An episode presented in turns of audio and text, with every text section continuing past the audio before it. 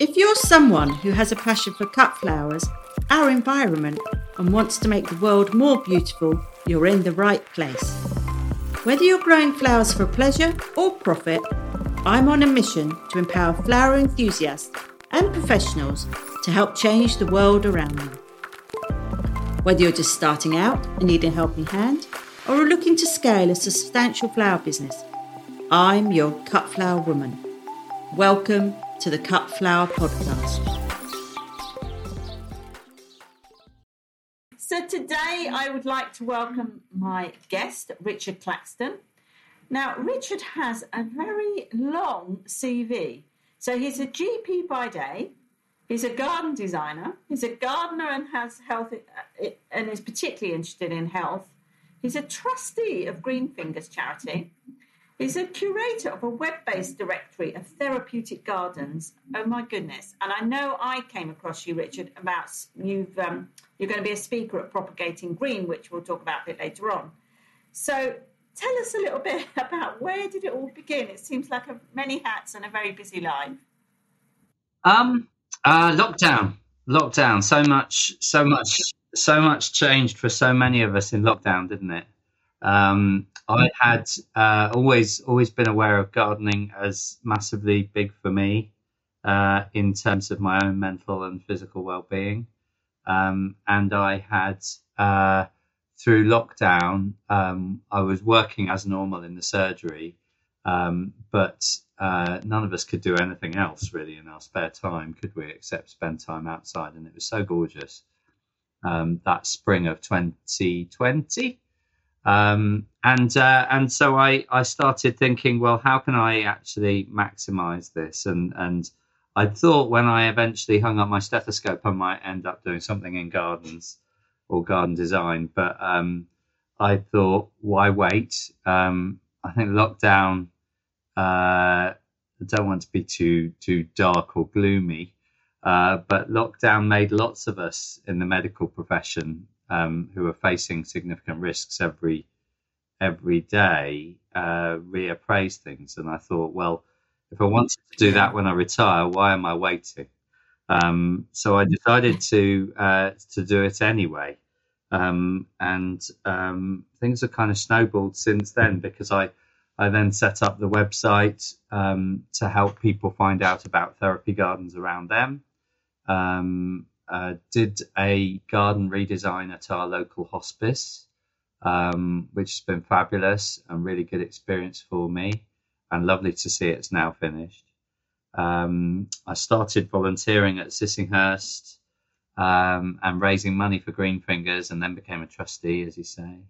Um, and uh, and since then, the real direction of travel for me has been about um, focusing on green therapies as uh, I know they work for my patients. I know they work for me. Um, uh, I know that there's lots of evidence from studies, um, both quantitative and qualitative, in terms of feedback and anecdotes and stories, and from my patients of the benefit that they've got. So uh, that's where the impetus for the conference came. So we wanted to create a forum in which we could make people start to think about green therapies as a core thing that should be everyone's right to access and ever available everywhere, not just where there happens to be a brilliant garden around the corner from you. So the focus of the conference is is looking ahead and making uh, making that a reality, both in community care uh, so primary care, like me as a GP, community gardens, but also in in hospital settings as well. So uh, that's a that's a, a, quite a long answer to a short question. Uh, I'll try and make the other bit more. no, no, no. It's just so fascinating. I've been interested in this whole mental health and gardening for a long time. I mean, I've been a flower farmer for 12 years, and, and I've seen in the last, since COVID actually, I've seen, and COVID, you know, was was good in that respect that it opened the eyes to therapeutic gardens and it opened your eyes to being green and it opened your eyes to getting out more but it's interesting about access to gardens isn't it about I, I know you've created a web-based directory, which we can talk about, therapeutic gardens. What what is that? Does that mean that people can access? What's a therapeutic garden? So, um, a uh, there's a huge range of different different kinds of gardens around and about. Um, but as a GP in my consulting room, I wanted to have a resource available to me that would tell me uh, what was going on in my neighborhood um, from a gardening point of view, uh, and not just gardening, passive kind of exposure to gardening, community gardens or allotments, but actually therapeutic gardening. So that's that. Those are gardens where there's a clear intent and a process and dare I say it, not wanting to uh, bury anyone with NHS bureaucracy, but a process of quality assurance as well, so that um, you could, if you were a GP or a social prescriber or a practice nurse or a psychiatrist or a psychotherapist or a local branch of Age UK or a uh, a dementia clinic or anything, you could you could look at the website and say, right, we're in this neck of the woods. We can zoom in on a map and see which gardens are there. And um, the, the, the map is, is kind of populated by a little green flower for each uh, garden. And if you click on the green flower, uh, it takes you to a hyperlink to the to the website of that garden or the Facebook group of that garden. Um, so the so so it's partly for referrers like myself, uh, but it's partly for, you know, yeah. for example, if, if you, Roz, wanted to start to volunteer with your horticultural experience, you wanted to volunteer in a local garden, yeah. you might use it to find out what was around you. Uh, or if someone was wanting help themselves, didn't want to uh, go down a more medical route through through their GP, uh, but they wanted to to to maybe be be referred or self refer to a therapy garden, uh, then they can access that information that way too. Um, the one thing I would add is that as a resource, it's entirely dependent on everyone looking at it and telling me when there's something wrong or when there's something missing. Yeah. Um, so if anyone's uh, anyone's interested, please do have a look um, and tell me if in their neck of the woods they know of something that I haven't included, um, because it's entirely based on uh, audience participation, if that makes sense. It absolutely does. So, what is a therapeutic garden? I mean, obviously, I'm a flower farmer and I'm farming over two and a half acres. What makes mine not a therapeutic garden, but something else? What what are the what's the definition of a therapeutic garden? Okay, so so um, it's it's it's over and above the kind of passive benefit that you get from spending time outside it's over and above the the the, the kind of um, the the, uh, the the the the if if it, it's kind of more. So if there are people who are trained in therapeutic horticulture um, and we're getting into quite a grey area because there's a lot of um, different levels of training and there's a lot of different organizations who are providing this. Um, but what they all have in common is uh, some training and some quality assurance, uh, all the right protocols in place for health and safety, risk management, um, the uh, uh DBS checks, so that so that people are, are safe to work with vulnerable people, um, and they will have a process of making an assessment at the beginning of a, of a course of treatment. And it, it really is equivalent to a treatment like a course of cognitive behavioral therapy for depression or a, a course of antidepressants or a day center that's providing ongoing occupational therapy for someone with dementia. It's, it is equivalent to that. It is as rigorous as that. And it is as important within those gardens that they therefore demonstrate their their quality control and their procedures so that everything is um, everything is there is quality assurance so that people can go there with confidence knowing that it's not just something that's happening on the back of a fag packet. It's it's actually planned and Yeah. proper and equivalent. So that, for example, if your GP recommends it, your GP can only recommend it if they know that there's been diligence and and uh, a rigor in setting up that garden. Um, so so the gardens around uh, around the country mainly are charities. There are some social enterprises, um, and they've happened through um, uh, amazing people doing amazing work um, and and learning as they go, uh, and usually funded by local local communities uh, raising money for them. Um, so, uh, but they vary. There, there's some of them look like an RHS garden. So Bridgewater, uh, the RHS garden is at the uh, kind of dare I say it Waitrose end of the spectrum. Um, as we as we all know if you've been to an RHS garden. So so Bridgewater has a dedicated community therapeutic garden there, and they've employed people who have qualifications um, to work with vulnerable people as well as working with a horticultural um, basis. And then there are smaller charities uh, who have a, uh spare patch of of land, and they're they're they're they're doing it with um, again with qualified people and with appropriate protocols, so that people can go there in the confidence that they know they're getting something that has some logic and evidence and rigor and science, small s science, uh, behind it that will benefit them. Wow. Now I completely understand it. My, my, I've got a daughter who is a, um, a psychotherapist, and um, her specialism is working with adolescents with addictions. So you could call it anorexia or bulimia or all of the, or shopping addiction or whatever happens to be an addiction. And she herself uh, was an anorexic, and she spent a little bit of time in Amy Winehouse's house, which is in Hackney because I think Amy Winehouse had a charity and set up the place in Hackney. And I think if you were a, a, woman between the ages of 18 and 23 and were in recovery, you could go and have a flat there, which is exactly what Holly did.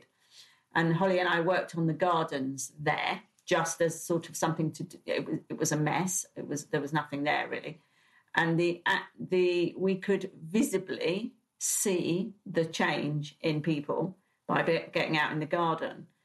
And that sort of sparked my interest way back in the whole therapeutic gardens. And i just i just think it's just beginning like people are just becoming aware now. And i mean you are ahead of the game when you talk about things like social prescribing and having a website. I mean i can't imagine there are many gps that you would go and visit and they would say well would you you know what you really need to do is go and visit try garden you know gardening or get out in the thera- therapeutic garden or not I think it's still got quite a way to go. I think I think it has, but but but the good news is that even if the GP uh, doesn't think of it, um, there is a social prescriber now attached to every practice. So um, in in having a holistic conversation with a patient, um, it, may be that the, the GP signposts people to the, the social prescriber who knows about what garden options are available, what therapeutic horticultural options are avail- available locally, um, and and uh, uh, and so I, and and to be honest, it doesn't. I think we we need to get away from the fact that it's the GP that holds all the cards in this because this is a uh, a, a, kind of modality of treatment that should be available through any avenue, um, and and I don't think there should be a, a restriction on that. But for me as a GP, it's it's a game changer. You know, if I if I describe to you a typical patient who comes to me with, um, let's just say, mild, moderate depression uh, or anxiety or a combination of those, and they've often thought of coming to me um, and put it off. Maybe it's been, uh, oh, I don't, I don't, I don't yeah. want to go because it kind of number one, it validates my problem. Uh, number two, uh, it and and therefore makes it seem somehow bigger than it than I thought it was. Um, and besides, what what's he going to offer me? He's just going to reach for a prescription. or put me on some ridiculously long waiting list for NHS talking therapies. And so it's just lovely yeah. to be to be able to be broaching a kind of third dimension of treatment option to people uh, in green therapy terms, and uh, um, and it's extraordinary the number of people for whom that's like a uh, a, a, revelation. Um, and the feedback we're getting yeah. when people have been through that pro- program is is is immense. It's just that's the best evidence there is for me. Yeah, it's amazing. I think it's amazing, and um, yeah, I um, you're right about volunteering at, at a therapeutic centre would be really interesting. And I know there's lots of courses out there you can go and do in green therapies and become qualified and all of that. And I think Thrive have yeah. quite a few on their website. Thrive have really good courses on their website um, to get started with. Um, there's also there you can take it up to degree level at uh, I think it's Warwick. Um, uh, so so there's there's there's a uh, a whole range of different um, courses you can do, but the Thrive online ones are the are the place to start for anyone who's who's interested in dipping their toes in the water. Stay with us. We'll be right back. A small business. Do reels get you reeling? Is SEO just a three letters put together? Content planning something you know you should be doing, but just never get round to it? Do join our Growth Club online. What is it? It's a supported community. It's all about growing your business. It provides trainings and guest speakers join us every month. Is it time to work on your business and not in it? The link for more information is in the show notes.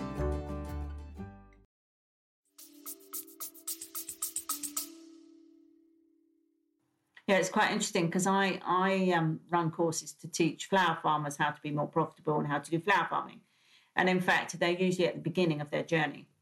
And I did one in the middle of August, and one of the candidates was a GP, in fact, and had got to the stage where she started to think there was more to life after COVID and that she was really wanted to get involved in in therapeutic and how she could combine being a GP and being involved in therapeutic gardens. Yeah. So this podcast will be really useful I hope her, so. um, in terms of where she moves. Yeah, no, I hope so. I mean, there's quite a few GPs that I'm in touch with through social media and Instagram who are who are engaging with this more and more. Um, so yeah, and hopefully uh, some of them will be at the conference in October, um, and and that will enable some momentum to gather. Um, what I would say um, is that I've, I've painted quite a complicated picture of the kind of range of gardens out there. Um, but the good news is that Thrive uh, and uh, its equivalent charity organisation north of the border in Scotland, which is called the Trellis Network, Thrive and Trellis are joining forces, and they're going to be talking about this at the conference uh, to create a national association of therapeutic horticulture. Um, so, so that will give people a little bit more of a kind of uh, a, a, guide to see what's around there and who's doing what. So, um, yeah, um, that that will be helpful. That's brilliant. It's just about people knowing that it's there and getting access, and a lot of that's responsible is PR and getting it out there. Yeah. So you're having a conference, I know, because I've signed up to the online streaming version of it, because um, I will be sitting in my hospital bed after a knee replacement, and um, so the 9th of October. Tell us more about the conference because I've signed up to the online streaming and I shall be watching it. So um, yes. um, tell us more about what it's about, who, who it's for? So um, it's being organised by myself and uh, Annie Guilfoyle, who you may know of. She's uh, half of the, the team at Garden Masterclass, um, and Maggie Haynes. And Maggie Haynes is the CEO at Tuppenny Barn, which is the venue for the conference. So it's a uh, a community yeah. garden that does uh, therapeutic gardening work uh, just outside Chichester in West Sussex. Um, and they've got a beautiful building that's going to house the conference. Um, we've got a morning of stories and good practice from around the country uh, with speakers such as Maggie herself. Um, and and uh, you may remember uh, Arit Anderson did a um, a visit to Tuppenny Barn on Gardener's World in I think it was March April this year, um, and in particular Yes, there was yes. uh, extraordinary interviews with two uh, schoolgirls. Uh, there must have been about eleven or twelve. Uh, as part of the young carers group that, that Maggie runs there. So that's an example of the good work that they're doing. So she's talking. Uh, Sue Stuart Smith uh, is talking. She Yeah. she wrote the Well Gardened Mind. Um, we've got Steve Brine, who's the MP, who is uh, currently the chair of the Commons Health Select Committee. Um, and we've got uh, Kali Hamerton Stove, who runs Glasshouse Botanics, which does work with um, uh, uh, women at open prison in Kent, uh, teaching them horticulture and healing them through horticulture as they get towards the end of their sentences. Uh, and uh, Keely Siddiqui, Siddiqui Chadwick, who runs the Sunnyside Rural Trust, uh, which is a nursery in Hertfordshire uh, that is a commercially viable nursery and feeds um, show gardens, for example, with plants. But they do work with um, a lot of uh, employees uh, who have learning disabilities and, and various health problems. And then in the afternoon, we're looking at the way forward to make things more of a kind of universal availability. Um, so we've got Olivia Chappell, who is the chair of trustees at Horatio's Garden, um, and my She's been on my podcast. yeah, brilliant. Olivia So has. Yes, she She's. Horatio's mum. Um, uh, Yeah. Uh, and um, then we've got um, myself talking in the afternoon. Um, we've got people from the National Academy of Social Prescribing uh, coming to talk, and they have uh, created um, something uh, called a Green Social Prescribing Toolkit. Um, and we've got, uh, last but not least, I don't think I missed anyone. Um, uh, we've got Fiona Thackeray, who is the who runs Trellis that I've mentioned already, the Scottish charity, and she's going to talk about this national association. And the whole day is going to be hosted by Arit Anderson, um, one of the Gardeners' World presenters. So um, uh, Yeah. unfortunately, we're sold out for in-person tickets, I know. um, but, but we we are selling online tickets. So um, I don't know if I can post a link in this or something. You absolutely can. And what I'll be doing afterwards is I've got a number of closed Facebook groups and I've obviously got an email um, list as well. I think my audience is about 35,000. Oh wow! So, of people interested in cut flowers. Yeah. So, and, and this podcast is gets seen by 15,000 a month. So, so that, not to scare you. No. So, um, I will put the links in all the groups um, after this podcast today, and um, and then I will share it on my Instagram, of which I, I think there were seventeen and a half thousand in there. So let's get as many people online now watching the stream. I don't. Is there a maximum? Are we No, going to sell out? no, there's online, no- is it there's just- no- You're just going to There's no it? limit to the online streaming. Um, so uh, yeah, no, the more, the more the better. Um, and it's a not not for profit venture. So anything uh, anything that that is left over will get ploughed back into services provided at Tuppenny Barn. Um, so uh, Yeah. so that's good. Um, but yes, and, and if, if you can also share the link to the website, my Gardening for Health website, that would be great. So I will. So as promised, I will put it in all our groups, and I will use the link. I use the link that's Tuppenny Barn, don't I? That they can buy the tickets from there. That's what I did with mine. Yeah, yeah. there's um uh I'll I'll, I'll share it with you just so that there's no Yes, no doubt. please. It's a um it's, it's one that says online in it Yes, somewhere. if you So share that link with uh, me, then I will share it around. No, that would be really good. I'm absolutely passionate about the whole subject.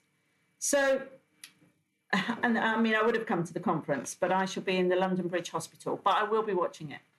So, because I have bought my online ticket already. So, who inspires you? Who who gets you up in the morning? Gets you? What inspires you to do this? Have you got some really great case studies of people like you say, people come come to you and have you've seen the results? Um, and I think you know, conversations about mental health are much bigger now. You know, I look at when my daughter had anorexia when she was 14. She's now 24 it, it wasn't really talked about. And it certainly, I didn't understand it as an addiction. I didn't really understand what was happening.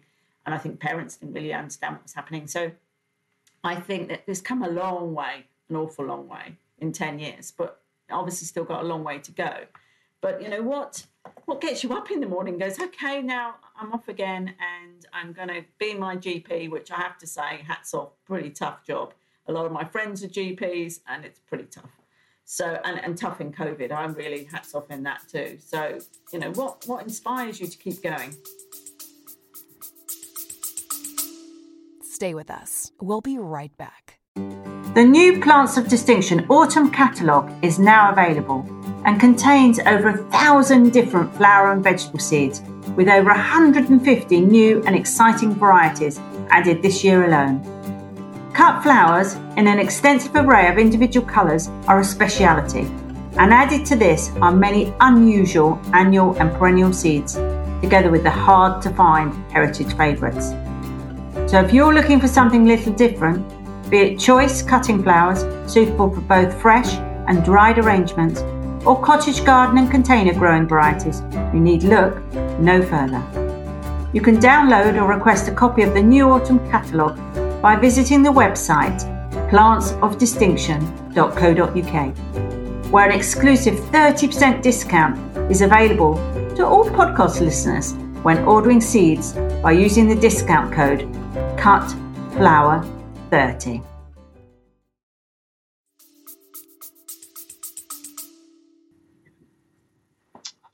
Um, I think I think uh, about four five years ago, I was working as a five day a week GP, um, uh, which is um, relatively unusual now um, because of the caseload and the the workload and the stress involved, and and and I dropped down uh, to basically to protect myself from latent severe burnout. burnout yeah um, and I dropped down. So I now have a day off in the week, which is my Wednesday, which is why I'm Ah. talking to you today.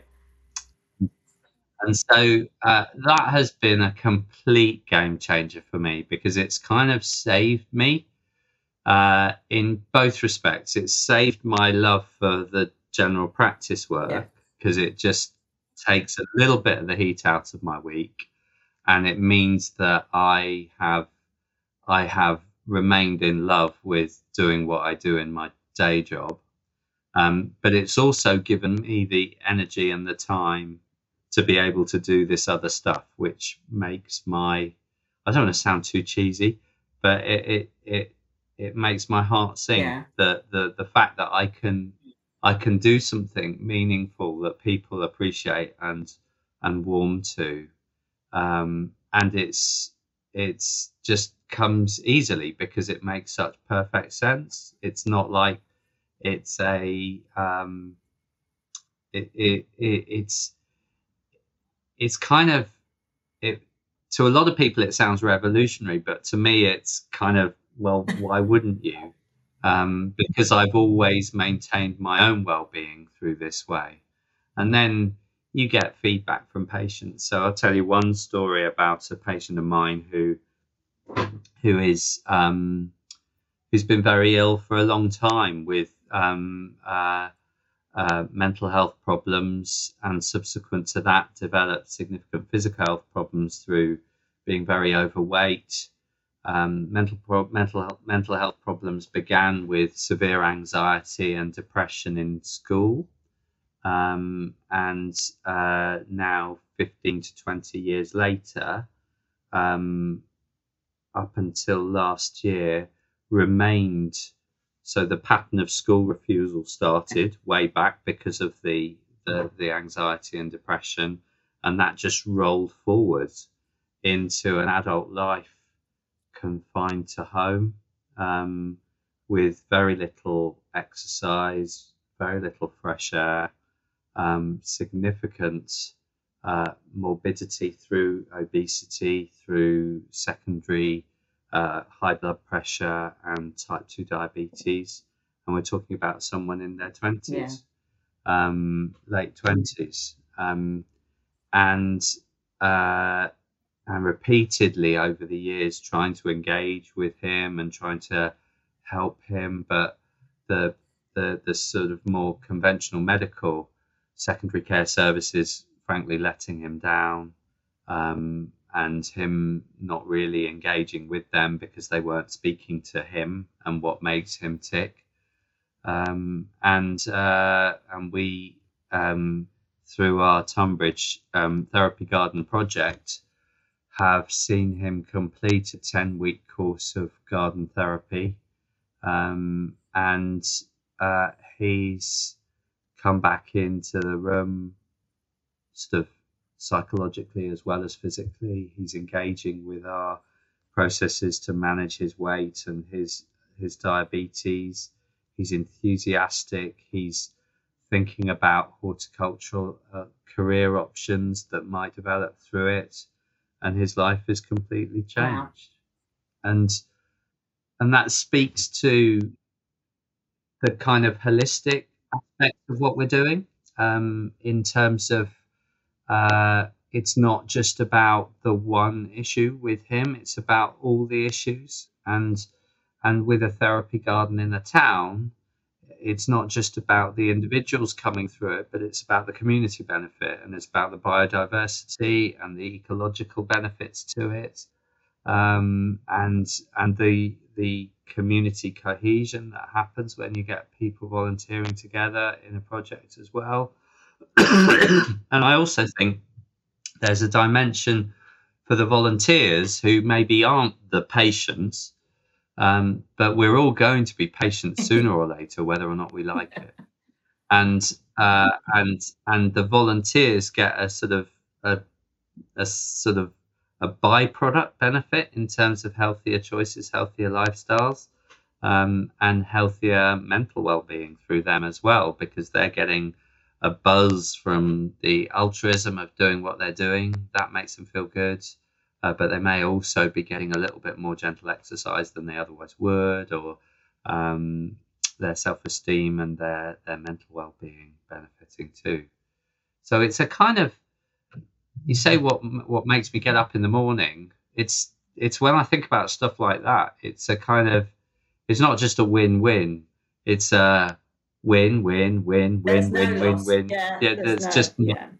multiple wins and and no loss and uh, and it it also begins to start to address things like food production locally and um, and the the, the climate uh, climate change crisis that we that we face. So we've got a a glut of spuds from our allotment project, from our therapy allotment project that's gone to the local food bank and things like that. Just you can't really put a price on the the the momentum that that's uh, the, the the buzz that that gives you and the momentum that's gathering around things like that so it's great i think definitely the momentum's happening and you know covid was an accelerator for sure and that's when i started teaching people online to have their own cutting patches and what I realised was I just thought I was going to teach people to cut flowers. Didn't really think very much about it. We were going to run an eight month course, started in February, was going to go to the end of October. But then actually, what dawned on me was actually this was changing people's lives. And so I wrote a book. Actually, I wrote a book called Seed to Vase, and it was about people in COVID. And I interviewed 20 odd people um, through the life of the course and how it had changed their lives by gardening. So it was very, it went from people who um, who had anxiety and sort of uh, all the way right for people who suffer bereavement and all the, and anything in between. Um, we had somebody who was um, an ex lawyer and a very high, highly paid lawyer, had MS, couldn't be a lawyer anymore through the years as years went on. So set up a community garden in Durham actually and managed to get hundreds of volunteers. And she set up this whole new project and she was massively engaged. And it changed her life. It absolutely changed her life because here was somebody who was now in a wheelchair, who had had a high corporate job, and now thinking, okay, what next? And it m- massively changed her life. And so for me, the biggest thing was, oh my goodness, oh, oh, I hadn't quite realised this. I thought I was just going to teach people to grow flowers. This is fairly simple, really. And it just wasn't. It was so much more than that. Hmm. No, it's it's it's massive, and it's. I keep kind of pinching myself that it's just there's no there's no sense to anyone that you're not doing anything but pushing at an open door because everyone opens the doors and they smile and they say, "Yeah, what a brilliant idea." So it's um uh it's been a lovely journey for me. Yeah. You might inspire me to go and volunteer. I'm like thinking, right, am I going to have a look at this website and see where I can volunteer? And I can volunteer and teach people how to do it and just help people, you know, who then and for me, you know, my life has been in corporate as well. Before I was in gardening, if you like, I it would be great to teach anybody who wanted to take it further and do something with it, you know, and go get a job or whatever that might be. So you might inspire me, Richard. This could be quite dangerous. what next? You know, what next? You've obviously a trustee of Greenfingers charity. What do they do? What does Greenfingers do? Greenfingers is a charity that um, uh, exists to fund and build gardens uh, at children's hospices around the country. Um, wow. So uh, it it kind of coordinates the garden designers with the with the hospices and um, there's a lot I'm learning. I, I started at the beginning of this year, so I'm, it's a steep learning curve, but there's a lot of uh, of thought that goes into it and coordination. Um, it, the costs are obviously of paramount importance. There's a lot of fundraising that, that goes on, um, and it and it fits brilliantly for me because it's kind of like the the healthcare. I was a pediatrician before I was a GP, um, and the garden design. It's sort of a combination of, of all all of those worlds. So that's uh, it suits brilliantly, and they're just brilliant people. They're lovely people who work there, and the other trustees. So, um, so that's been great. Yeah, it's quite interesting because when I spoke to Olivia Chapple, we were talking about the gardens designed in hospitals because obviously she does it in spinal units. And uh, all the considerations you have to take into account because it's not just at one level you're gardening, you're gardening at different levels because of the patients and then the people coming to see the patients and then and then the amount that has to go into the design to make it work. Yeah. And that's kind yeah. of the same in a hospice, isn't it? It's the same environment. It's kind of like what have you what have, what can you put in? Um, yeah. And what inspires a child? Yeah, no, absolutely. But it's not just the the kids. There's there's um, a need in those kind of green spaces to think about the uh, the family. Uh, so you may have quite a disabled child uh, but a very able-bodied sibling or two, um, and they may be younger. Um, then you've got the the parents, you've got grandparents who may be visiting, spending significant time there, and also the staff and the volunteers. So it's really important to have green space for them as well um, to uh, be able to. Sometimes when things feel a bit much for them, to have somewhere peaceful and restful and tranquil as a uh, uh, as an escape for them. So uh, they're, they're they're brilliant, and they because it's quite high profile charity, and and the um, the garden designers who they um, they approach and they fund to do the work all do it for um, uh, brilliant brilliant reasons, but but also really good publicity for them. Um, so it's all uh, it's all fabulous, really. It's high end stuff, and it works wonders. And to see the difference it makes to hospices and the the children and families that use them is is really inspiring. So, is the dream that there's a garden in every hospice in the UK, every children's yeah. hospice in the UK? Yeah, absolutely, for sure. Um, and uh, and it's been going long enough that it's now actually redoing some of the gardens that it's done before. So um, you know, a couple of decades later. Um, so that's fantastic. Um, I think uh, um, the the the hospice gardens and the Horatio's Garden gardens, and I think the Maggie Centres gardens in oncology units around the country are, are, are, are the only kind of inpatient unit gardens that, that we have on a standard kind of um, widespread model. Um, and there's an awful lot of inpatient work that goes on in this country that that doesn't allow fresh air, green space. Um, so, so you ask me what's next. That's that's the goal to have to have uh, a um, a universality of provision in hospitals and in communities for green therapies. Um, uh, and I think there's there's increasing evidence that that if you um, if you spend money wisely on on gardens and green therapies and therapeutic horticulture, you see a, massive return on your investment in reduced core healthcare costs. Um, and that's, as I say, before you even factor in the the the, the side effects, the, the the the byproduct benefits of ecology and community and cohesion, and the benefit, preventative benefit to the people who are working there and the volunteers too. So yeah. Wow.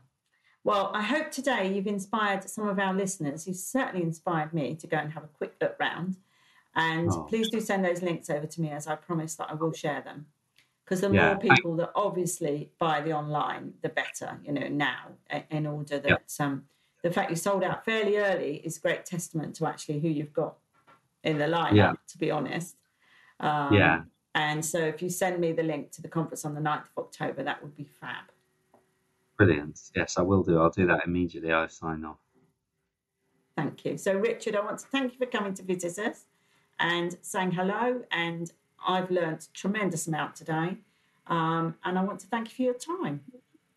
Oh, you're very welcome, Roz. Thank you so much for having me and for helping me spread the word. That's terrific. Lovely. Thank you.